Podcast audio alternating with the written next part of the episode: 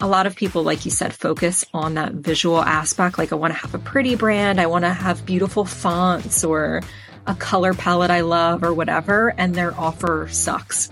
Like, create something that people want to buy and then invest some of that money into building, you know, the brand that they've all communicated to you that they want from you, right? Welcome to Marketing Unfiltered, where I ditch the highlight reel and share the unfiltered truth about how to get clients online. The good, the bad, and the OMG, thank God I'm not the only one. I'm Sophia Para. Let's dive in.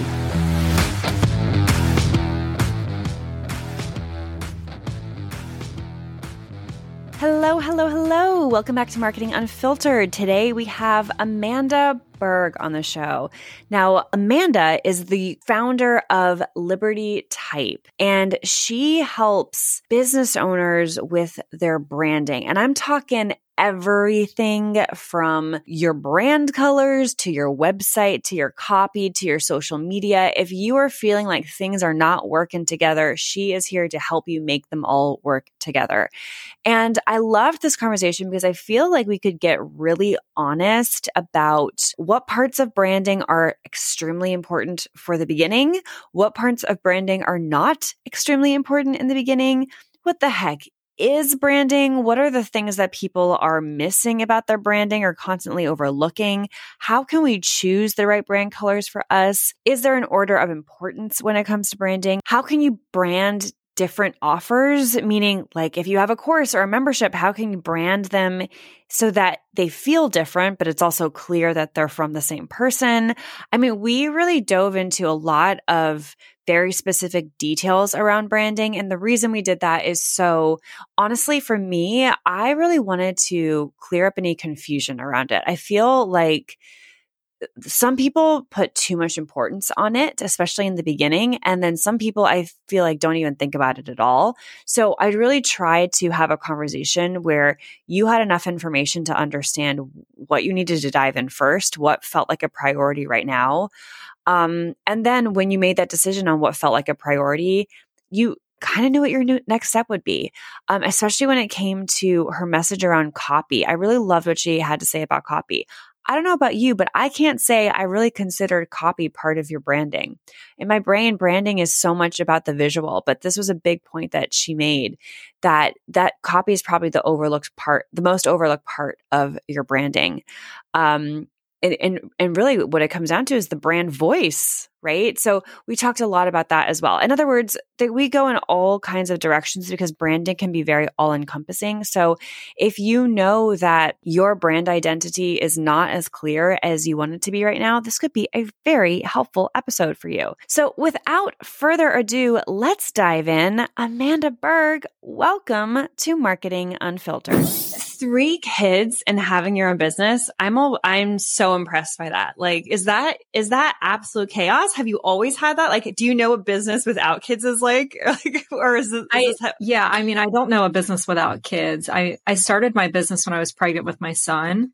So, I mean, by the time it, you know, business got going and I really had like steady clients and, and figured out a little bit of what I was doing, I had a newborn baby. So I've kind of always been figuring Whoa. that out. But Whoa. my youngest is seven months old. So this is, you know, I'm, I'm fresh into having three kids, but. Oh my gosh.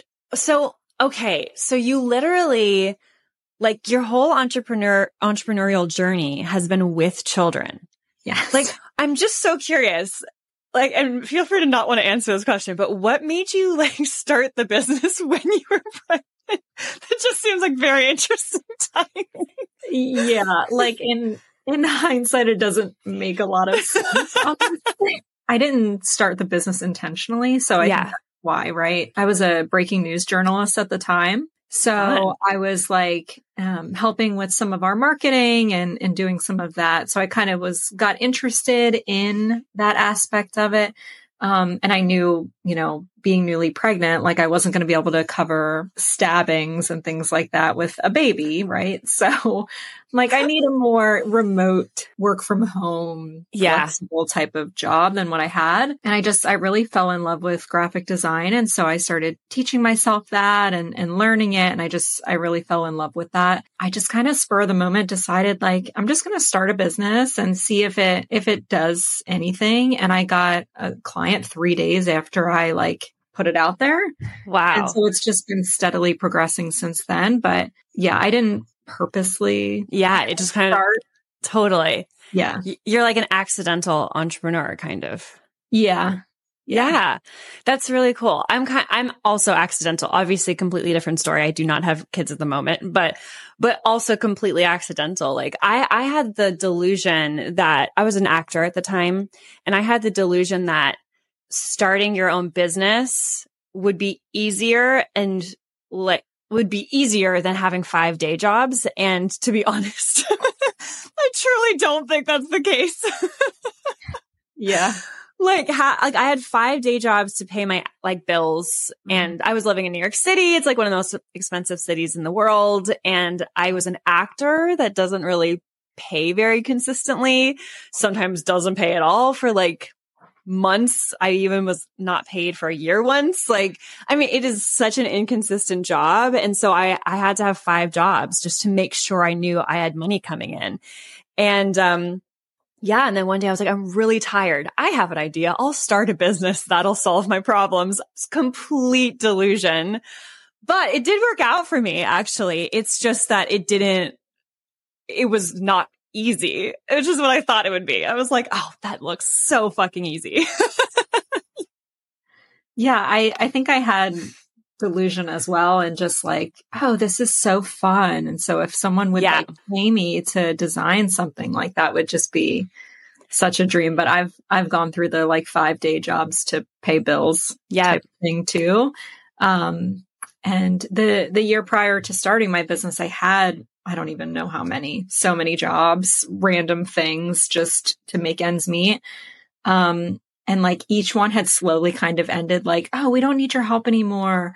Oh, you're being laid off. Oh, and it got to a point where I had none, you know, wow. and then I went full time into, into journalism. And so that kind of led to the next thing. So it's interesting how, how yeah. things kind of happen.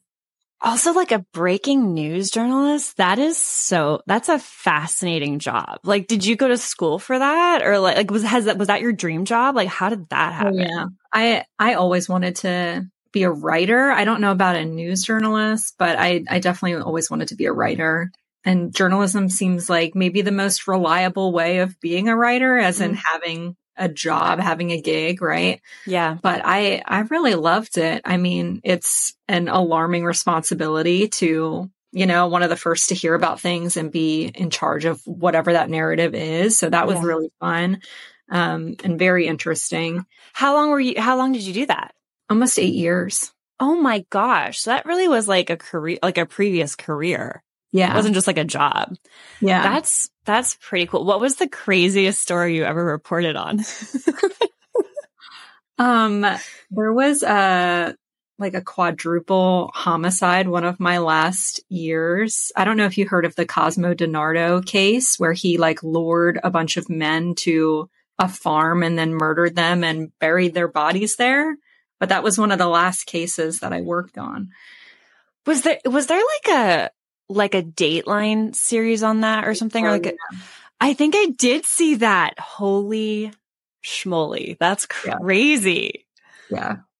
That's really crazy. Oh, I love that. I, I'm so into like true crime and like Dateline and like, oh, oh, my God, it's so bad. Like my husband comes in as I'm working and I have like crazy documentaries about like murders. and he's literally like, honestly, what's wrong with you?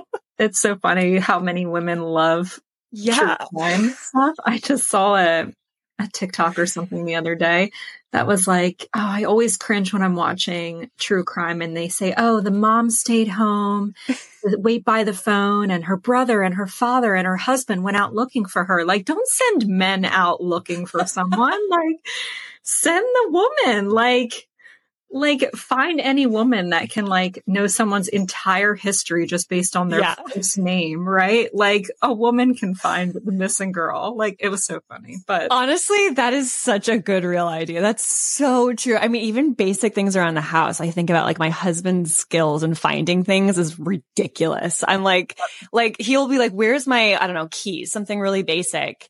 And I will literally go to the first place and find it. And he's been like, I've been looking for like 30 minutes. I'm like, Bradley, what the heck? How does your brain work? This is literally the most obvious location. What I've, this is so off topic, but like what I found is that my husband doesn't move anything when he looks. And I think that's the problem with men. They just scan, they visually scan like radar. And if they don't see it, it's not there. It's like, okay, but like if it's always on this table and you don't see it, maybe pick up like the jacket on the table and yes. underneath. Like that that thought never occurs to them. It's so funny. My son is the same way. Like he just scans. Oh my god. not there. Like they don't move anything to check. Honestly, that's so true. My that's that's how my husband works too. I didn't even think about that. But yeah, that's it. That's it. Yeah. Uh, okay, I'm finally going to explain this to him. So maybe maybe I'll, I'll help him. I will guide him. yeah. Okay, this is so off topic. So thank you for joining me today. Um, what do you guys do for your clients? Yeah, so we're a branding agency. Uh, we're full service, but our our specialty really lies in, you know, that we can design your brand, develop your brand, write all your brand messaging, write your website copy, and then design your website. Um, and then we have marketing services as well that we can help with. But um, I found it's much more convenient for a business owner to just like find a team that they um, love to work with and then just continue to work with that team to develop their brand and not have to you know find all these different freelancers and companies and work with everybody's timelines and everyone's style of working and hope everybody gets the vision and all of that. So the idea is that you can come in whether you're established or a new business and and work with our team of women and we can you know, take it from vision to reality. Yeah. And what I love about how you are, I mean, you and I have just met recently, but what, from what I can see is like, I love how you're laid out. Like you have like an individual who's kind of like an expert or like the head of like certain departments. So you like have someone who does your website, someone who does the copy. And I has, have you always like, did you start your business with a team? Like, so this was the vision or were you once a one man show or a one woman show and then you brought new people on? Like, how did that, how did that process or how did that play out for you? Yeah, I mean, when I started, it was just me, and it was me for probably the first two years or three years. Um, and, and you did I, all of that? Did you do all yeah, that? Yeah. Whoa. Yeah. So, you know, you and I were talking before about my career as a journalist. And so I had all this copy background. So that was really what I came into the business having the most experience in. And then I taught myself, you know, graphic design and web design just as a passion. And so when I first started the business, we just did branding. So we just did logos and all of that. Um, and it just kind of progressed from there. So we had a client that hired us to do her branding. And then she was like, well, you used to be a journalist. So can you like help me with my messaging and write my copy? And I'm like, yeah, I guess we could do that, you know? Yeah. Um, and then it was, well, where is all of this going to go? Could you design a website for me? Yeah, sure. I know how to do that. Like I'm always just a, yeah, no problem. I've done that before. Yeah. Um, and kind of learn as you go. So that's kind of how it, it's progressed. And I love being a part of that whole that whole process. So it, it's made sense for me. Um, and then as we've we've grown and just gotten busier, I've had to hire, you know, yeah. people. But that's been important to me is to find someone whose specialty really is copy or branding or marketing or websites and all of that. And then being that that outlet for collaboration, right? Like allowing all of those people that never used to speak to one another all collaborate in one in one spot on a project. Yeah. And I actually think that's like something I'm so curious about as a business owner because I, I, I, had an agency before this and a really difficult part of the agency life was all of us working together when we're working remotely and like the communication Um, and something that i am quite impressed with you is like, you, like a big value of yours. It seems just what I'm, what I'm picking up is just like the deadlines. You like have hard deadlines. You, you hand things in when you say you're going to hand things in. And I know that from our conversation, uh, on our mastermind call, you know, that this, that's like part of your system. It's like, like you're, you're very strict with your deadlines. So I'm so curious, like, do you have any tips for someone you know, with so many people kind of with their hands in the, in the project, like how are you keeping, how's, how are you maintaining this communication so that these deadlines can actually be met for everyone? Cause there's like a lot of different projects that need to be meeting a deadline. Yeah. I mean, I, I developed this deadline thing really out of, I mean, I had to with having kids at home. My husband had a really demanding job when I first started the business. And so I was, you know, a stay at home mom that also had this, this business. So, um, you know, I, in the past, you know, have been a major procrastinator and I wait until the last minute and I stress myself out over things and all of that. So I knew if this business was going to be successful, that was not going to work. Uh, and so developing those like these are the days that revisions are always due. These are the days we always collaborate on a project. These are the and just having that that system and now even our clients know that system. Like it's tuesday. I know revisions are i'm working on them i'm finishing them up. Like so we've I had that, that. for so long now but i think having those you know those times where our team can meet and collaborate is is so important because even when i feel like I always develop the direction for a project and I'll get it like 90% there and then I kind of bring everyone in and then it just explodes, right? Because I, there's all these different perspectives and all of that, but having a container, cause I think so many creatives, they're just like, Oh, I'll work when I'm creative. I'll work when I'm feeling it. And like creativity needs parameters, right? It needs a container around it or nothing ever gets accomplished. Yeah. I only worked when I wanted to our clients would never launch their their brands. Oh my gosh, I love that. Creativity needs parameters. That's such a good quote. Um, I also love what you said about you almost like assign days for certain projects. So people know like Tuesday's a revision day. Like you kind of like, you know how everyone's showing up and what to expect. Like everyone has clear expectations of that day. That's another really good tip. I feel like even some people who don't have teams could use that. Like uh, that's is actually someone recently told me, like have like your content days on Mondays. Like on Mondays, that's the day you do content. So if your team has like content requests of you or anything, like they know to only assign those on a Monday. And then Tuesday is this and Wednesday is that. And I, I have to, I'll admit, like I've never been able to successfully run like that but in 2024, I've really tried to because I've just like always struggled with burnout. It's just something that happens yeah. to me. And I think one of the reasons is that I don't have a ton of parameters. Like I, I don't have great boundaries with my clients either. Like I just love to like give to them. so I just like don't have great boundaries, but then I don't have boundaries with myself either. Like I don't have expectations, which means sometimes I give my, put my, too much on my to-do list like, you know, I, I just, I, I like, I just tend to fall into that bucket. So having days where this is like an assigned, t- like assigned task has really helped me so far. Uh, yeah. So I really love that tip. Have you always done it like that? No, I mean, when I first started, I did unlimited revisions for clients. Yeah. Whenever they answered, whenever they sent things in, you know, whenever I was feeling it, that's when I got it done. And like, uh, someone that has that procrastination and, and, struggles with boundaries and all of that, that's already difficult, right? To actually yeah. churn out things. Um, and then having kids, it's like, well, if today was the only day that I, I waited till the last minute and, you know, I allowed myself today to work on this thing. And now my son decided that he's not napping today. Yeah. Now I've let down a client. It's not getting done. Right. So I've you know, built in where I, I say it's going to take us five and I know it really takes two, right? To just give yes. us that flexibility and give us that wiggle room so that we can, you know, over deliver 99% of the time. Um, so it's, I, I tell people when they're, they're starting to work with us, you know, our, our team at least, because a lot of agencies and stuff don't operate this way. So yeah. like you're going to feel like these, these deadlines are like so strict and like, how am I going to live up to this? How am I going to get all this done? And I preach flexibility a lot in the job.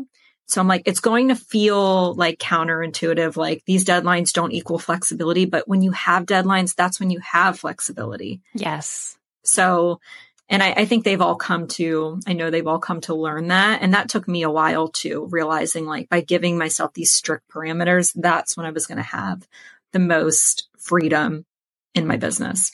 Yeah, I love that. I love that.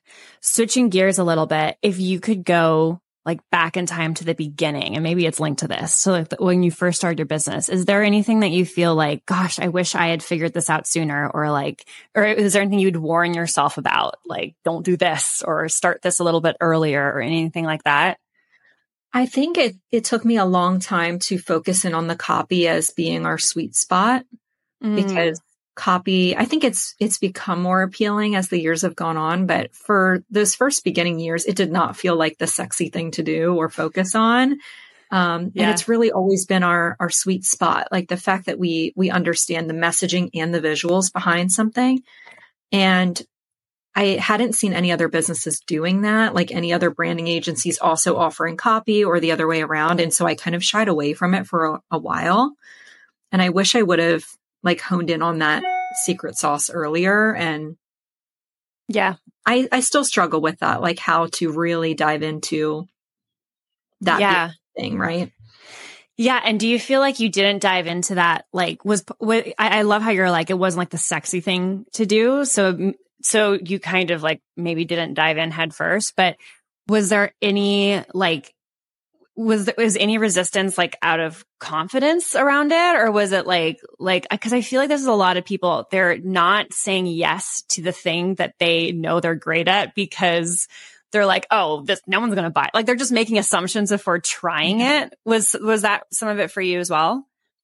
I think it was around the fact that it felt too easy. Like, yeah, you know, I totally see that. easy and so naturally to your you, you're like, how could I build an entire business around doing that. And I struggle with that now, now that yeah. we have honed in on that and, and we have a very successful business. Like I struggle with that constantly. Like what gives me the right to make a lot of money doing something that feels so easy? Like, we're going on a podcast and talking about something that feels so like you don't get yeah. it. It's so easy to me. So I think yeah. that that's been hard. I isn't that funny how like it's like we have this belief that it has to be so hard. and it's like it's so such a messed up part of our society if I'm being honest. Like I see this in myself all the time.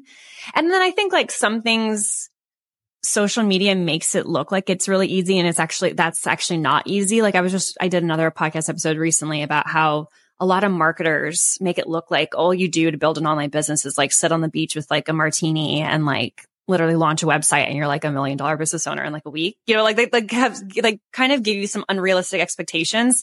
So it's weird. Like some things we think should be easy and they're actually not that easy. And then some things actually can be easy, but we make them so fucking hard. It's just so yeah. confusing. yes, that's definitely been my my mantra that I've been trying to remember because I have a tendency to like really over deliver on things and really pack everything I can into something. And I'm just trying to remind myself, like, let it be easy. Like, yeah. just let it be simple. Yeah. I, I, I remind, try to remind myself of that constantly. Um, a lot of people inside of this community are really focused on growing their email list. Like this is, you know, they, they're, they have dreams of launching a membership or an online course and they understand that part of that is like having a community to sell those lower ticket items to. Um, what's your favorite way to grow your email list? I could probably be much better. and let's be real. Um, I mean, I've seen people do quizzes that have been really great. Yeah. I mean, people love to kind of insert themselves into things like what's in it for me or like I want to know what type of potato I am, right? Like yes. everyone does those BuzzFeed things. Yes. Um, but yeah, I think quizzes are great. I mean, we do a lot of lead magnets for our clients. Podcasts can be really great. Yeah. Um, I, I think we as an agency have a tendency to like be there to help other people build out their stuff and that's we probably lack a lot in our own marketing. Yeah. Yeah, I, I do think that this is the hardest thing to do for people who have agencies because when I had an agency as well, this was, I would always forget to do stuff like this for myself because I was so focused on it for everyone else. Um, so yeah, I can totally, totally relate to that. um, but, and I do feel like you mentioned quizzes. So, so it's, are, your, are a lot of your clients doing quizzes? Because a lot of people are mentioning quizzes right now. Yeah, I, I definitely see the, the uptick in that. Yeah. It used to be a lot of lead magnets. Now a lot of people, you know, are doing podcasts or private podcasts or quizzes. So it tends to be, it seems like it's headed in that direction. I think everyone's just so overwhelmed with like, oh my God, how many PDFs have I signed up for? And got me nowhere, right? Yeah, yeah. I think for me, um, I'm also, you're right, seeing such an uptick in private podcasts, which I find really interesting. Are you working on list growth with clients? Is that, or, or by the time they're doing list growth, are you kind of out of the picture at that point? Yeah, I mean, sometimes they'll they'll come back to us when they want to build that, and it's it's more like you know the design of uh, what I see. look like. Yeah, Um, but really, we're helping them get that that website, you know, up Yeah. running so that they can start collecting those things. Yeah, I mean, we we can be as full service as a client wants us to be. yeah. That's really cool. That's really cool. I have a lot of questions about that later. So I'll come back to those things later. Um, where do you personally like for your business? Like, where do you find, like, what kind of content do you like to create for your business? And this might be another agent's like, it's, I'm an agency. I do this too much for other people because that's how it was for me as well. But is there a place where you feel like personally for your business that like, if like in a year, if you could only create content in one spot, like which, where do you think you would probably focus on if you had to be, if you had to make that decision? I I mean, I really like emails. Like, I like writing out emails that feels the most comfortable for me because I'm not a super like in front of the camera type Yeah. person. So creating social media content where I have to show up physically is hard for me. Emails are a big thing for me as well. How, how many emails do you send a week typically? One to two, not many. Yeah. But it's it, like, I love that you said one to two because I feel like I have some people in the audience who are like, oh my God, like I'll just do one a month because I don't want to be annoying. And for me, I just like do not feel like one a month is enough. Do you feel like that as well? Yeah, I mean, I feel like you should be selling probably more than you are, right? However much that is. So many things go unnoticed. Like I can post about something five times and my most dedicated followers are like, "Oh, I didn't even see that." You know. So Yes. I'm trying to remind that, you know, remind myself of that too to just try and sell more than I'm selling now. Okay, I love that you just said that. Do you have a like a a certain amount of times that you try to sell to your list? Like do you think of it like that? Like, oh, I I should be at least selling like putting out one sales email, email like a month or like do you have kind of like a quota that you try to hit or are you not do you not think of it that way and you're just kind of just know you need to be doing it more often? Yeah. I, I think it's the latter. I mean, I, I'm, I like to educate in the list. yeah. and maybe offer some different perspectives. I think if I could be more comfortable in front of the camera, then TikTok would probably be where I would like to create content. I create a lot of content, but I I have a social media intern that gets in front of the camera and does it for me uh, because I'm just not at that point yet. But I just like those. I like. I'm a projector, so which is funny because I just got into this like four days ago. But That's right. That was from the our call, wasn't it? I like- Yes. after that, I like, I wrote it down on my paper, like human design, look up what you are, you know? And then I did. And I just like, it was all I read all weekend. Like I was just reading about it so much, but I love like being a guide for people and offering different perspectives for things. yes. And so I love just like, hey, what if this brand did this instead? And then talking about it, right? Like these hypothetical type things. So I love to brainstorm TikTok content and some of that goes into emails. Um, it's just Yeah. that front of the camera thing I don't love. Yeah. So this kind of leads me into my final question of spill the tea. When you're feeling nervous or anxious about something, like if there is something in your business that you like don't feel totally comfortable about, like how do you navigate that? Like, is there something that you do to kind of like shake yourself out of your funk and do it anyway? Or it sounds like something that you did, which I'm very, like, I find very creative. You like kind of find a loophole. You're like, I'll get an intern to do it for me. I love that you just called that a loophole. But seriously, I'm, I think I've, maybe it's just being in business longer or getting older. I just feel like if I'm not excited to do anything, it's probably better off if I just don't do it. I would love that. I will just drag my feet forever. Yeah. It will not be anything like what someone else is capable of doing. It'll cause me so much anxiety. And like maybe that's, I'm limiting myself because I'm not, you know, trying a bunch of new things.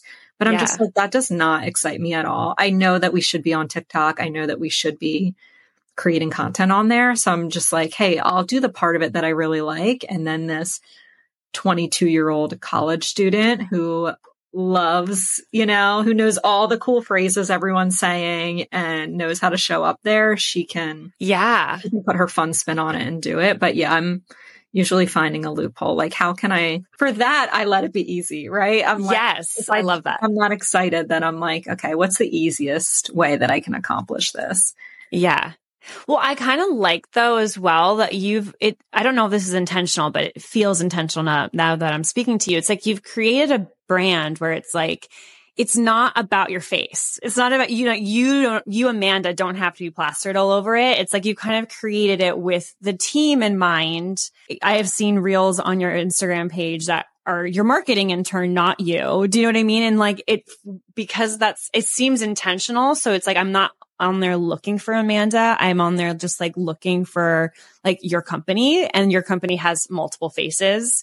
Uh, was that all an intentional decision for this reason? Yeah, I guess so. I mean, I, I don't think I had the, the foresight to think yeah. that intentionally about it, but looking back, I can see all those kind of moves that I've made to distance myself from it. Yeah, I, I like having the team. I think that's a way that a lot of people know us is having that that team of of women. So I yeah. want them to have that opportunity too to show their face and show up how they want to. And I think it just speaks to what we're about. I mean, Liberty Type, what we offer isn't just what I can do, right? It's a, a culmination of everyone's expertise. And so it shouldn't just be my face up there. I really like that. I really like that. And it sets us up to actually talk about branding.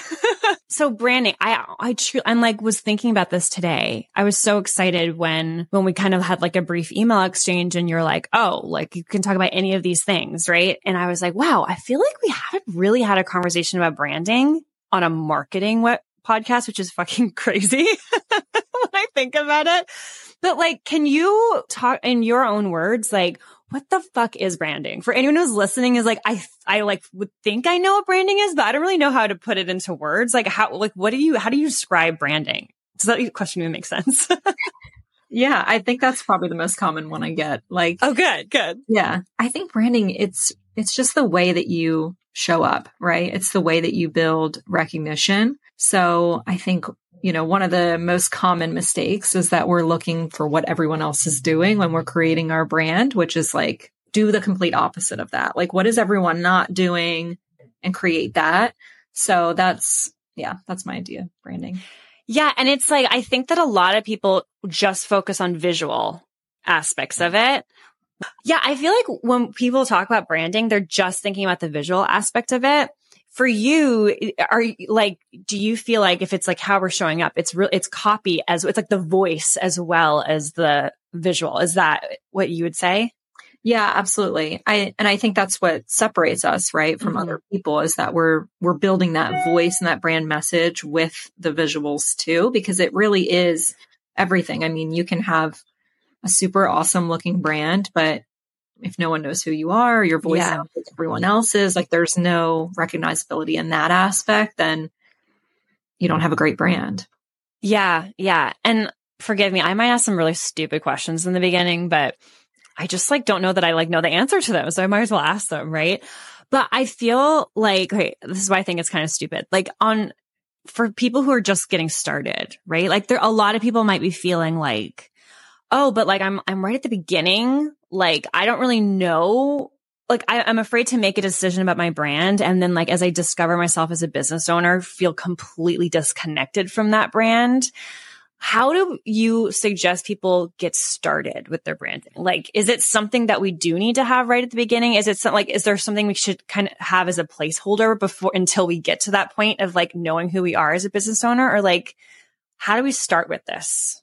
Yeah. Well, I mean, no matter how established you are, I think we've all seen super established people that all of a sudden feel disconnected to their brand and head in a different direction. So that is not a, a newbie problem. Yeah. But we're, you know, your business is a evolving thing, right? So you're always going to be learning more about your person or your offers or what you want to provide, how you want to say it.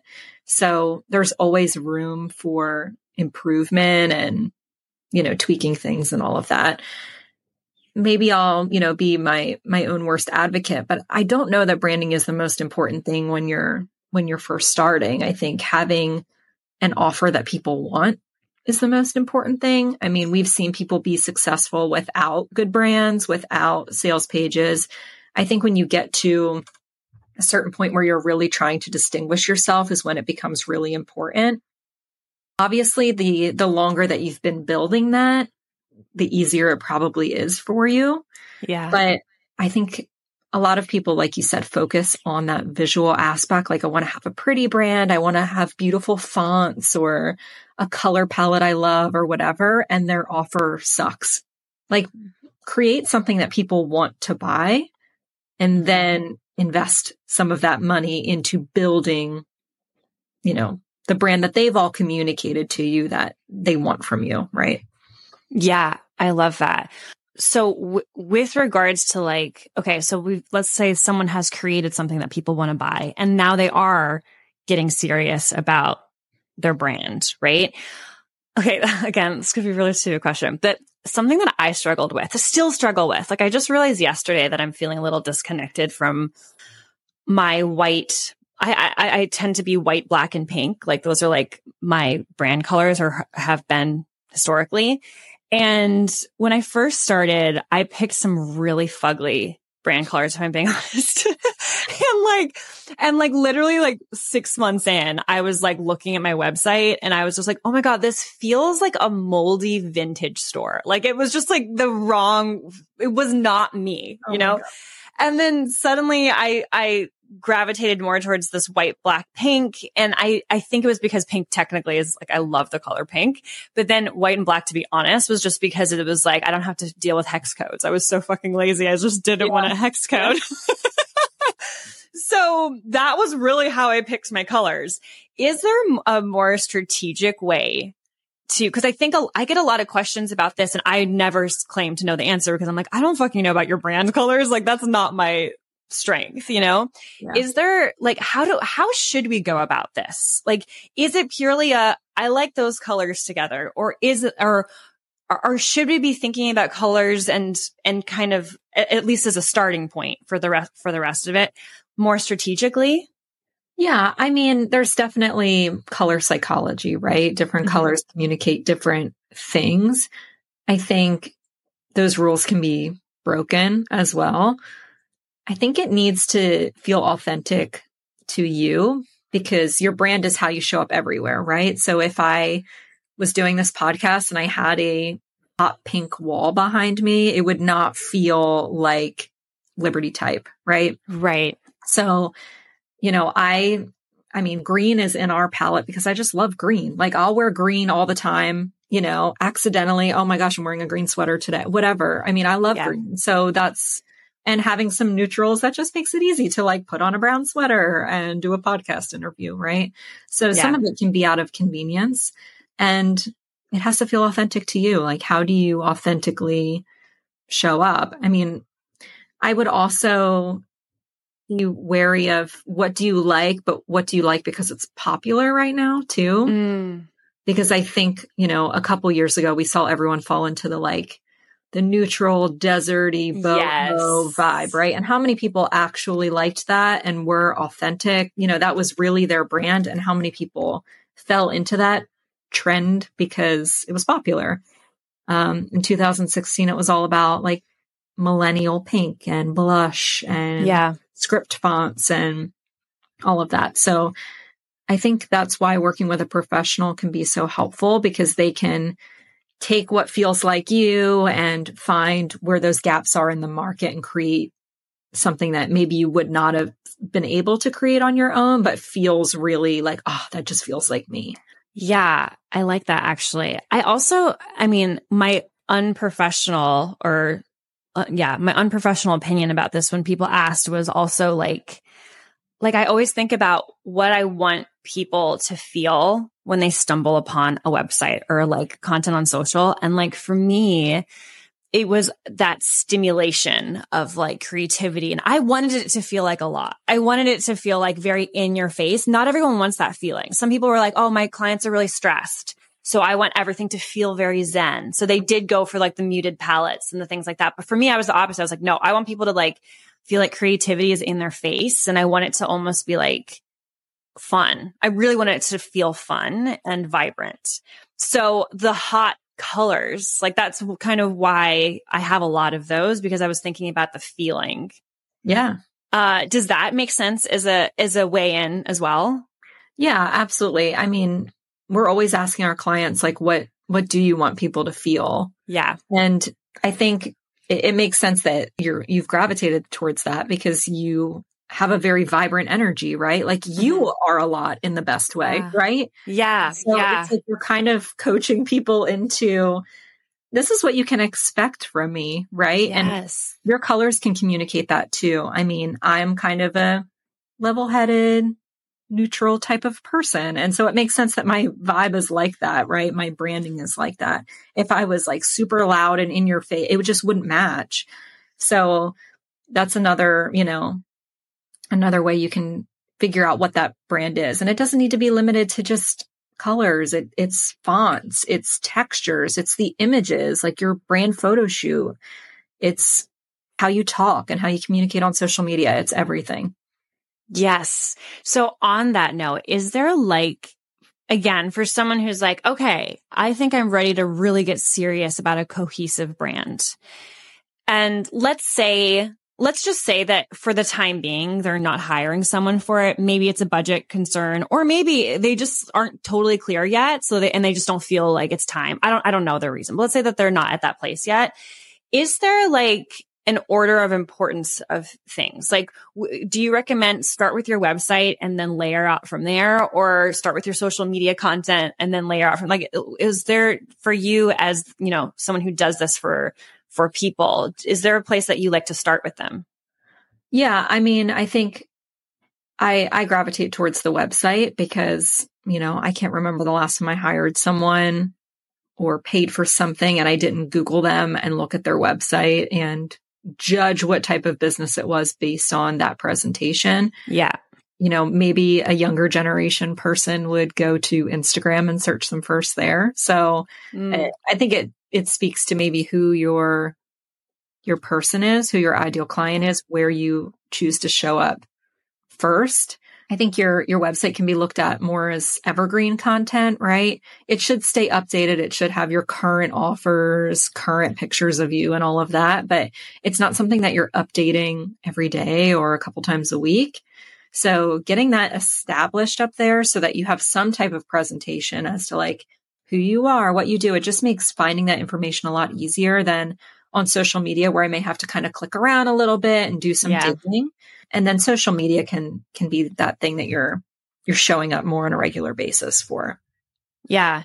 Is there anything that people tend to overlook when it comes to their branding or like forget about it?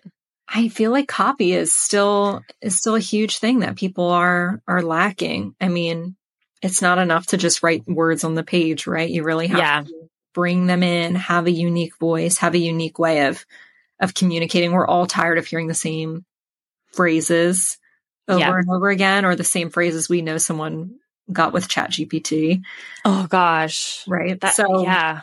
being unique in that like oh wow like you know when you're reading something and you're just instantly like oh my, i want to work with them. I don't care how. I want to buy this thing like because they've they've spoken to you in some type of way. Yeah and and like how actually that's a good really really good point because i feel like with ChatGPT everyone's now probably making the mistake that oh i don't need if, if, if, if I'm not good at writing copy, oh, I don't need to hire out for this anymore because I can just use ChatGPT. Mm-hmm. do you see outside of that one? Because I'm sure that is a mistake. What are some other mistakes people make with their copy? Or maybe the better question to ask is like, like how can the everyday person who's not an expert copywriter, but still can write. Do you have advice for writing copy? Like, the, for example, for me in the line of work that I do, I feel like people tend to start with the formal too much. like we're not writing like we talk. And I, for the, in the, in the work that I do, writing like we talk is actually better than what we learned in in college, in uh, college, in school, our entire, our entire, all of our years of school. Is that, would you agree with that as well? And do you have any other oh, tips yeah. for people around that? Yeah, absolutely. I think that's a huge problem is not writing like you speak. I will recommend that people get like the voice memo notes thing out, right? And chat through like an offer or what you want someone to know or, you know, pretend you're being interviewed if I had to talk to my ideal client about this or why they'd want that and record it.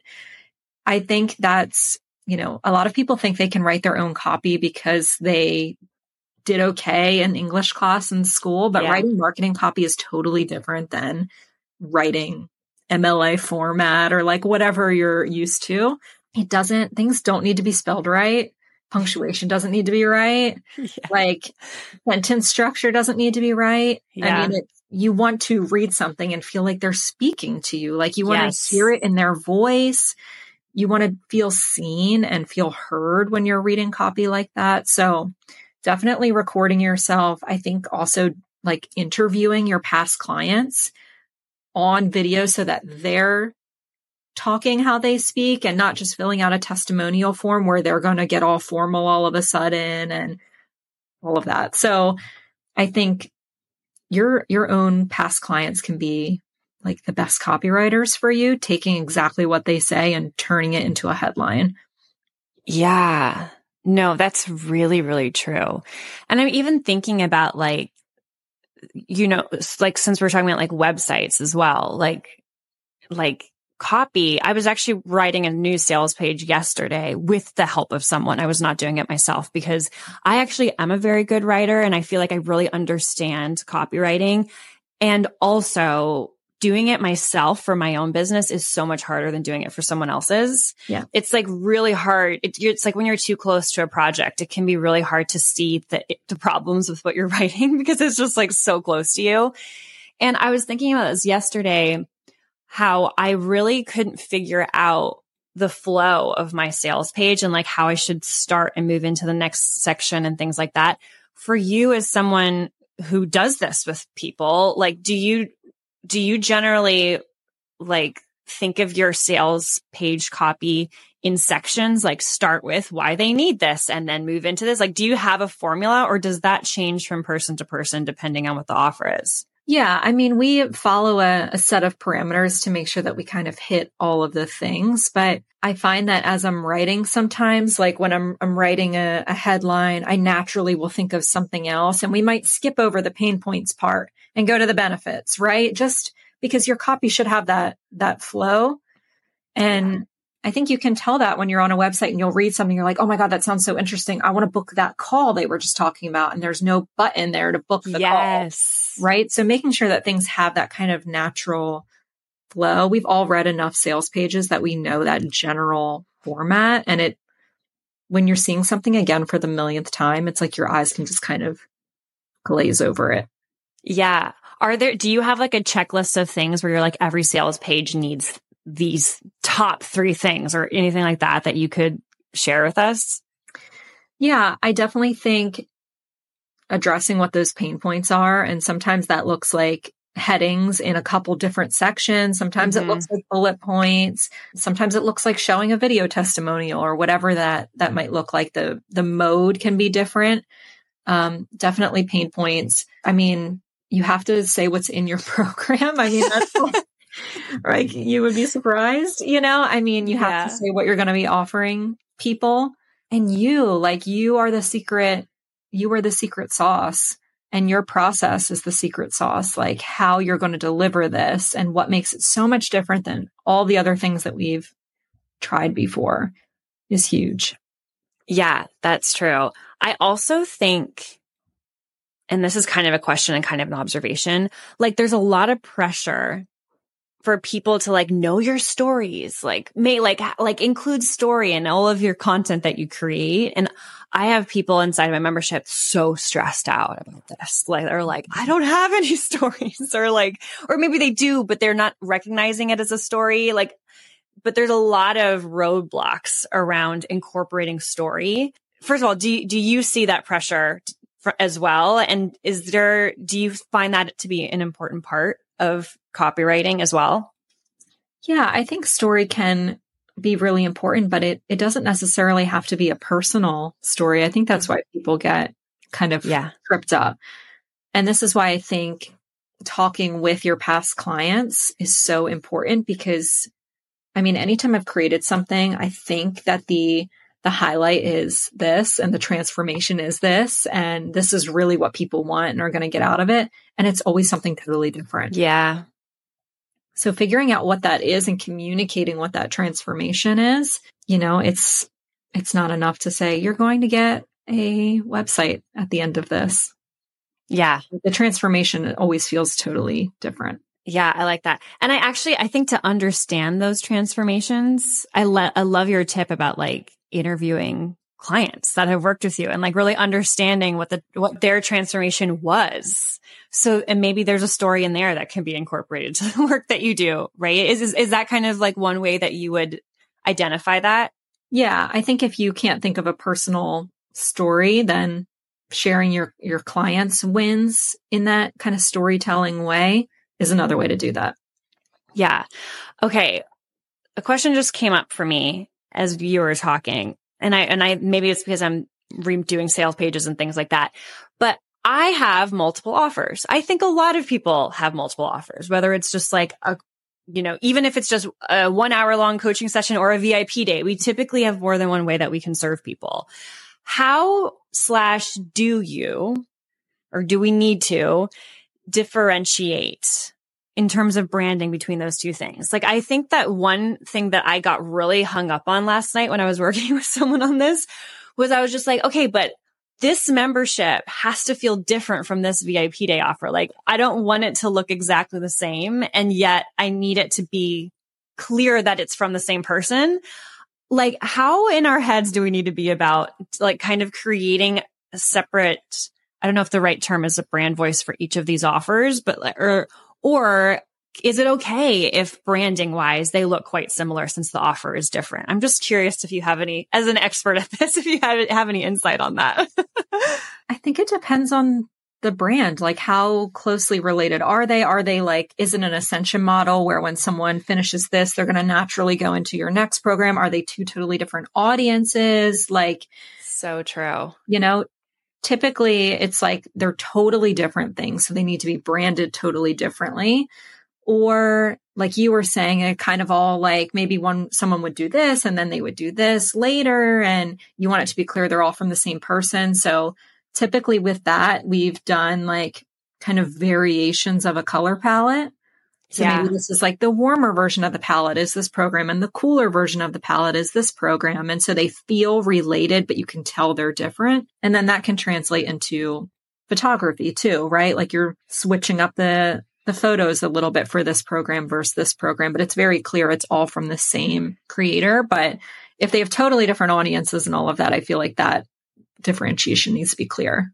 Yeah. Ooh, I really love that as like a lens. Like think about the audience. If it, if it's completely different or yeah. they're at different stages or something, that of course that has to be clear. But I love your tip about just using like a warmer versus a cooler palette. That seems like such a simple shift, actually, and very doable. Color, like from the palette, like oh, I'm going to yeah. pick black from the palette and do this program, and I'm going to pick my pink from the palette for this program.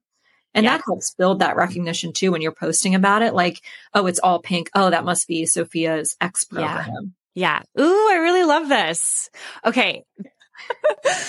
um, Amanda, this was so helpful. And like, I sometimes feel kind of selfish when I do these episodes because so often I, and I don't do it on purpose, but I have conversations with people like in while I'm in the middle of working on this thing. And I feel like that would just happen because I've literally been pulling my hair out over some branding decisions because I'm making a lot of changes this year. And you really, truly, you don't even know it yet, but you just like answered a lot of questions in my head. so I feel kind of selfish right now, but also very grateful. Thank you so much for stopping by and like giving us some insight into how a pro navigates this these branding conversations. This was really, really helpful. I really appreciate it. Yeah. Thanks for having me so much. I appreciate it. I know this is like the tip of the iceberg and also people can actually hire you to do this. And I saw some like really incredible offers on your website around how people can work with you. Can you tell us a little bit how people can hire you and also where we can kind of stay track, like keep track of you and, and stay in your world? Yeah. So our, our top offer is called the blueprint. So that's where we do strategy, branding, copy and website design all in one process for you. And then we have a blueprint mini for coaches and course providers and all of that where we can just do that for an offer. So if you have a program that you want branded and the copy written for sales page, we can do kind of a mini version of of what we do just for that. But we're at libertytype.com or at libertytypeco on Instagram. Love it. Okay. Everyone go follow her and stay in her world because like I said, the some of the brands that you've worked with as well, like you you share some of the projects that you've like done in your many years of experience now and they look so freaking good. I mean, do you have we won't tell anyone. Do you have like a favorite? I don't think so. I love variety. Like that's one thing I'm really proud of is that we've done like moody and dark and bright and fun and light and we've done every type of brand in every type of industry and that's what I love. I love getting a new project that we get to explore and and have fun with. Yeah, that's the one thing I miss about agency work. Like I, I shut down my agency for a reason and I really am happy with where with what I'm doing now. However, there was something so fun about getting your hands into someone's brand and like working on their marketing with them and everyone's different and every day feels different. So I can appreciate that. Well, you're awesome, Amanda. Thank you so much again for coming on the show and for sharing all your branding insights. I appreciate you. Yeah, thanks. Give yourself a pat on the back because you made it to the end, which means you gave yourself and your business some time today. If you found this episode helpful, I want you to know your support is what makes it possible for us to keep making it. So it would make my day if you gave us a five star rating and review. I also want to make sure this podcast actually answers your marketing questions, like for real, for real. So if you're a coach and you've got a marketing question that's keeping you stuck, just DM it to me over at Sophia Para on Instagram. Or if you're in the United States, you can text it to my personal number at 917 810 2418. That way I can share resources or create a future episode just for you. See you on the next one.